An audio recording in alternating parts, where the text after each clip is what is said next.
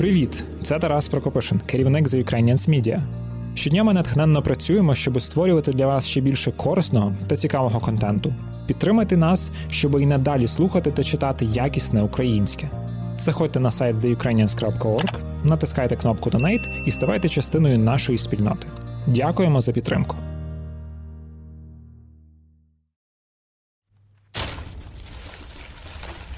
Винести сміття звична справа для кожного з нас. Один раз чи двічі на тиждень робимо це вже на автоматі.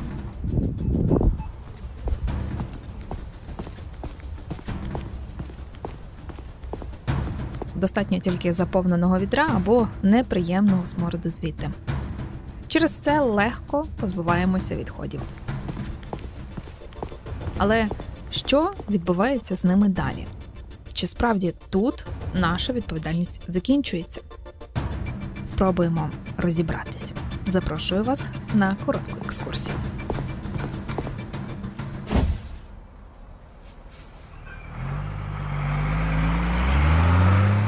Ви слухаєте подкаст Дім від The Ukrainians. Тут ми говоримо про людей і те, як наша діяльність впливає на світ довкола. Веду його я, Ірина Панчишин.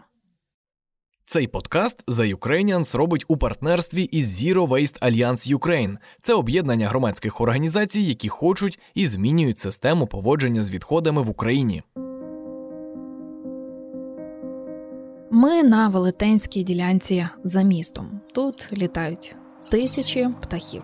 Вони шукають собі їжу на верхівці гори, але не такі, як у Карпатах. Замість землі і трави тут кольорова поверхня, бо під ногами і пляшки, і сотні чорних пластикових мішків, повно розбитого скла і пакетики кружляють у повітрі. Тут гидко пахне. Внизу, насипною дорогою, наближається машина.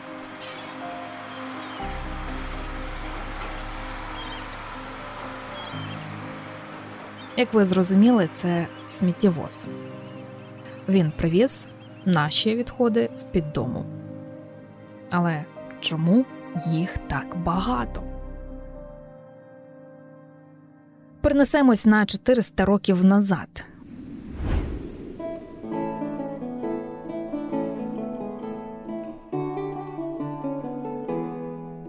У середині 18 століття сміття було не так вже й багато, бо здебільшого речі підлягали повторному вжитку. Бідні доїдали за багатими, доношували за ними одяг і підбирали різний непотріб.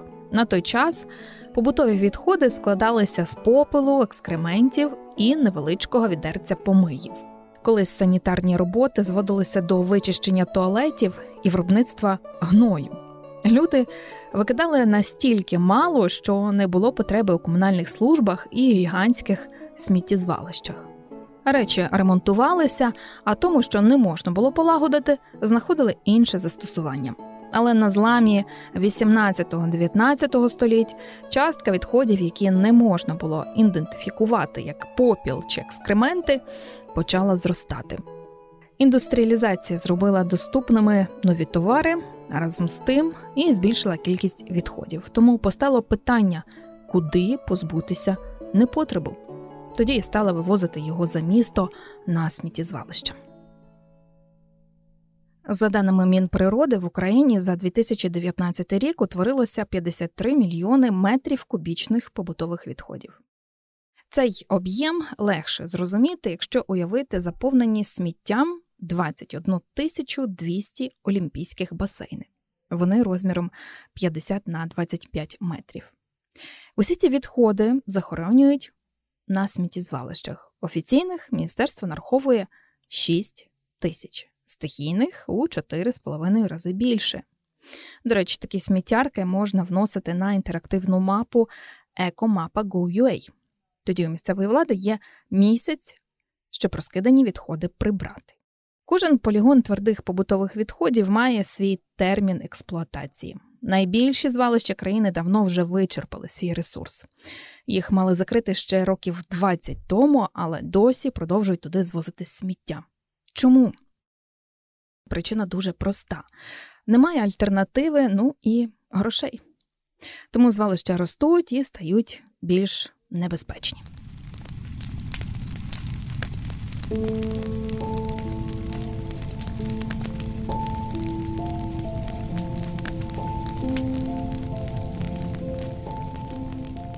Пожежа у 2016-му на Грибовицькому полігоні, що біля Львова, тоді забрала життя чотирьох людей. Стався сув, і гора сміття поховала трьох надзвичайників та еколога комунального підприємства. Останнього так і не знайшли. Е, З того часу цей полігон закритий. Проіснував він 60 років, хоч за документами мав бути лише половину з них. Тепер там немає неприємного запаху, стоять станції очистки фільтрату. Одні підрядники вирівнюють схили, інші там встановлюють газові установки, каже директор ЛКП Зелене місто Святослав Євтушенко. Практично все так мовити вже готово для того, щоб бурити власне свердловини для добування газу, ну і продавати електроенергію. Е, Вони приступлять до виконання даних робіт, коли буде зроблено виповерження схилів. Згідно технічної рекультивації, то це буде сміттєзвалище накрите буде куполом мембраною.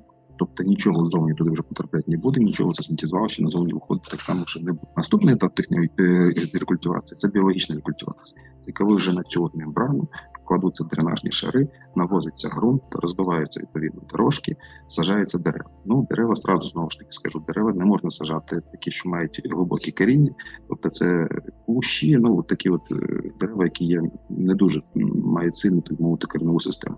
Але вони чудово висашуються, і там можна буде зробити і має зробитися в итогі після завершення культивації. Там має бути парк.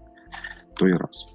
Крім того, до нас звернувся підрядник турецький, якраз та компанія, яка виграла даний тендер. Вони нам пропонують щось зробити більш цікавіше на території сміттєзвалища вже після рекультивації, так би мовити.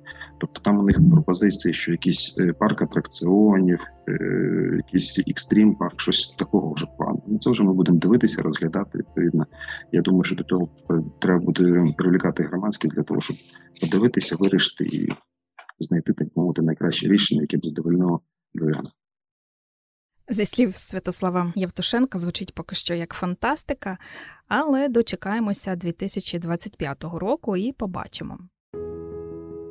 Тим часом у світі, Європі, зокрема, давно зрозуміли, що полігони нас не врятують від сміття, тому почали будувати заводи і до того ж різні за своїми технологіями.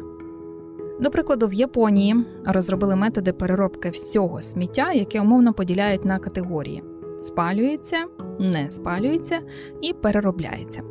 Японці ретельно сортують відходи, тому за відсортоване сміття не платять гроші, бо це роблять виробники. Також вони використовують побутові відходи, аби збільшити площу. Так створили насипний штучний острів зі сміттям площею в 436 гектарів під назвою Порт Айленд.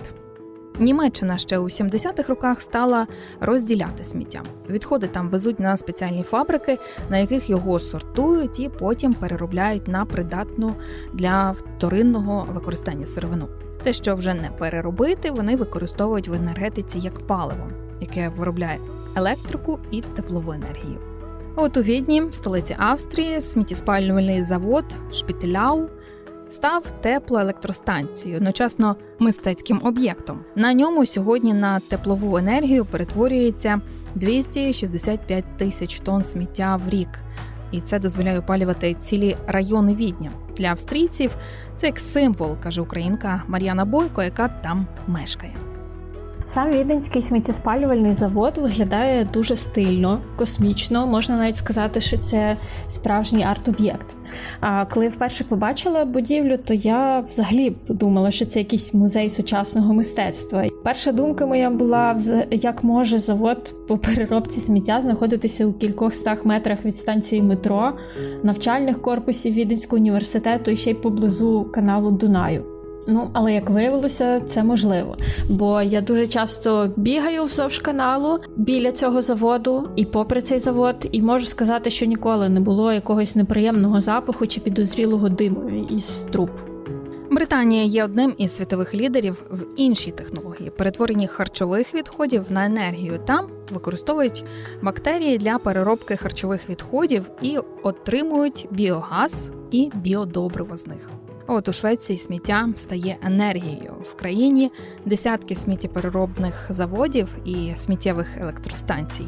Вони забезпечують енергію близько мільйона сімей. Наприклад, місто Мальме 60% своєї енергії бере з відходів. Країна 99% свого сміття використовує або як паливо для електростанції, або як сировину для виробництва. Своїх відходів їм не вистачає, тому імпортують їх з Норвегії, Британії, Німеччини та інших країн. Але чи спалення сміття це рятувальна пігулка?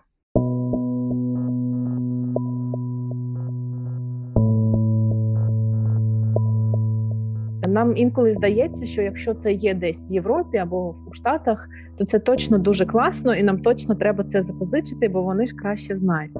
Насправді це дуже часто не є так. Навпаки, нам треба вчитись на тому досвіді, який в них вже є. У них колись була можливість, були фінансові можливості побудувати е, певну кількість е, сміттєспалювальних заводів. У нас на щастя тоді тої можливості не було, і зараз ми теж не є не дуже інвестиційно привабливою країною. І таким чином вони на своїх помилках навчились, що це не є е, вирішення проблеми. Чому е, цьому є кілька причин? Перша і найголовніша це те, що сміттєспалювання воно не є безпечним, не існує в світі технології, яка б дозволила повністю відходи перетворити у ніщо у там не знаю у радужку, е, яку несуть єдинорожки кудись там на тучках.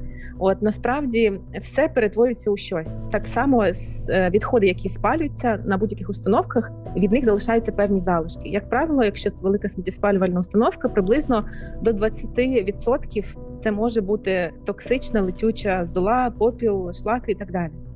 Е, по-перше, і з ними треба щось робити. Тобто, по суті, ми один потік відходів замінюємо іншим ще більш токсичним. Тобто, в Швеції, наприклад, вони е, відходи, що лишаються після сміттєспалювання, зокрема токсичну золу, її бетонують і скидають в старі шахти.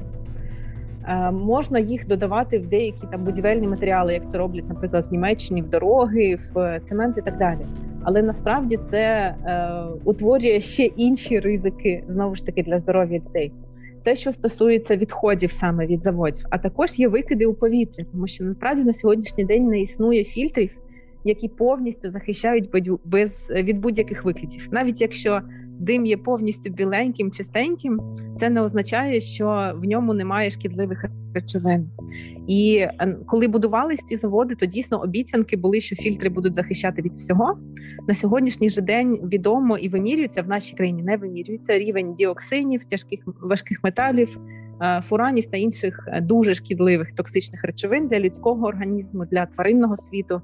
Е, він розповсюджується навколо сміттєспалювальних установок, і навіть можуть ці мікрочастинки мандрувати на далекі відстані, осідає в організмах людей, впливає на ендокринну систему, репродуктивну систему, канцерогує, тобто викликає канцерогенні захворювання і так далі. Е, тобто, головна причина, чому ні, це саме вплив на здоров'я. І ще одна економічна причина: є дуже багато кейсів у світі, в Європі, зокрема, це те, що коли будується сміттєспалювальний завод, то е, має бути прописаний, як правило, певний договір з місцевою владою, яка забезпечує постачати певну кількість відходів на цей завод. Інакше інвестори просто не погодяться інвестувати сотні мільйонів доларів в нього. І це означає, що протягом 20-30 років місто залишається в таких боргових зобов'язаннях воно змушене постачати ці відходи, і з цієї причини кілька заводів банкрутувало. Е, наприклад, в Амстердамі зараз є історія. Зараз закривається один завод через те, що не мали змоги постачати ту кількість відходів, що була обіцяна. Ну і плюс там є порушення з екологічної точки зору. Е, викиди, які виміряли, не дорівнювали тим, що обіцяли на етапі будування. От тому це точно не є економічно вигідним е, вкладанням коштів каже координаторка антиспалювальної кампанії в Україні, голова громадської організації суспільства Zero Waste Анастасія Мартиненко. Окрім того, сміттєспалювання стимулює більше споживання, бо відходи могли повторно використати, їх переробити або компостувати. А в людей існує ілюзія, що можна купувати що завгодно, бо легко буде цього позбутися. А ще спалення негативно впливає на зміну клімату та утворює мало робочих місць, на відміну від сортувальних і переробних заводів.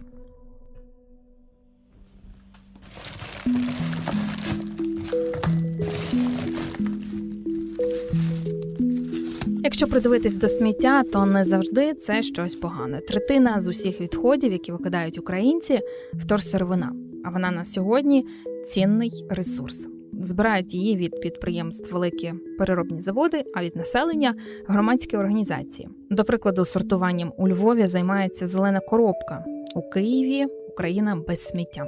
Євгенія Аратовська, засновниця цієї організації, каже: люди помилково вважають, що їхній проект зробляє на відходах. Ну нам е, там. Експертам України без сміття е, остаточно відомо, що заробляють гроші у смітті виключно у двох випадках. В першому випадку, коли е, надають послугу вивезення сміття з під вашого будинку на полігон, тобто ви отримуєте логістичну послугу транспортування сміття у довкілля. І перевізник отримує від вас кошти, везе це сміття кудись подалі від ваших вікон, викидає на звалище за містом їде знову нову партію вивозити. Так ось такі перевізники вони дійсно заробляють, бо вони. Е, утворюють дельту на тому, що забрали у вас під будинка там 20 кубів сміття, а прес-компактором все це стиснули. А так як всередині сміття дуже багато легкої фракції, як пластик чи картон, то вона дуже класно стискається, і в результаті вони захоронили значно менше відходів, ніж е, ви їм заплатили.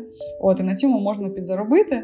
Це перша історія. Друга історія, де можна заробити, це коли е, переробний завод купує вагон скла Да, Це скляний завод, купив вагон скла і виготовив з цього вагону склобою е, величезну партію нових скляних пляшок, які купили виробники, які роблять там алкоголь, може там газовані напої чи ще щось там молоко. Тобто він створив новий продукт, але е, ця компанія не займалася збиранням цього скла. Вона виключно купила за ринковою ціною скло і виготовила продукцію яка коштує значно дорожче.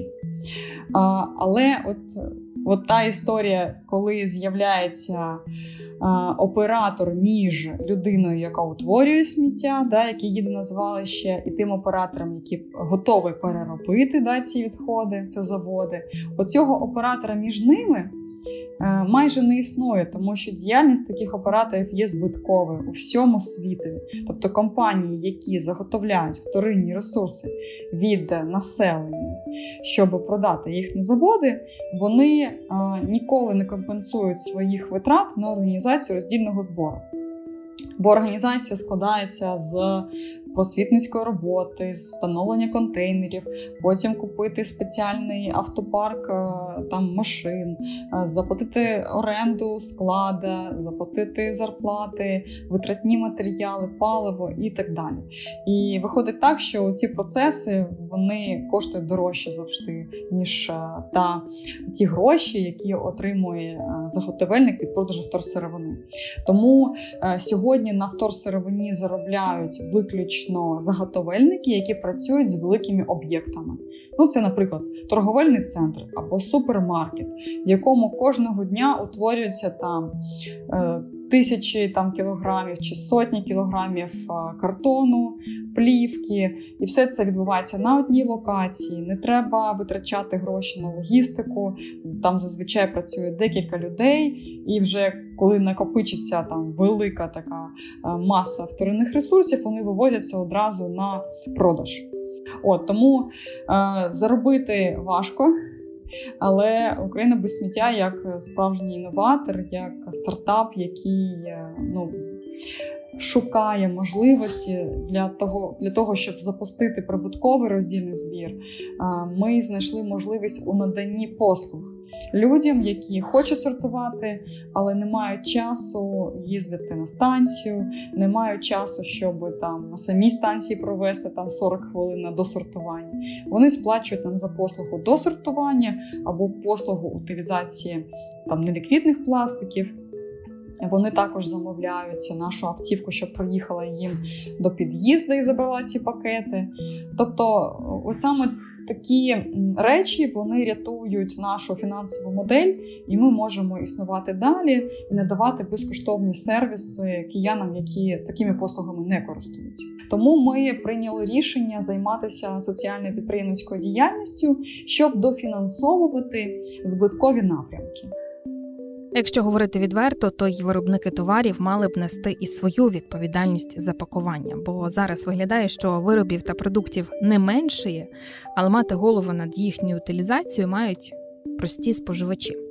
За прикладом провідних країн світу в Україні вироби з пластику можуть обкласти акцизом, таким чином зобов'язавши виробників упаковки відповідати за повний цикл їхніх виробів а кошти на переробку сміття закласти у вартість товарів, які купують українці. Втім, станеться це ще не скоро.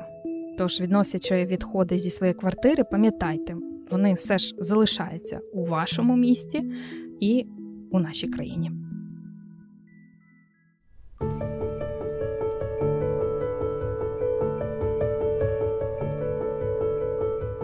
Якщо ви хочете краще розібратися у тому, як зменшити кількість сміття вдома, рекомендую послухати наступний епізод. А коли з'явиться більше часу, можете переглянути дотичні до цієї теми кінострічки, наприклад, фільм Звалище. Він про сміттярку у Бразилії Жардім Грамашо і її жителів. Вони там займаються сортуванням. Проблеми переробки відходів і забруднені нашої планети зачіпає інший фільм, документальний називається Сміття. Актор Джеремі Айронс проводить екскурсію від Ісландії до Індонезії найбільшими звалищами світу. А фільм Вода у пляшці зачіпає факти про цю індустрію і її наслідки. Стрічка змушує задуматися двічі перед тим, як купити ще одну пляшку. Дякую, що дослухали до цього моменту. Якщо вам подобається цей подкаст, ставте йому 5 зірочок в Apple Podcast, залишайте свої відгуки та рекомендуйте друзям. Це допоможе іншим про нас дізнатись. Мене звати Ірина Панчишин. Це подкаст про нашу домівку.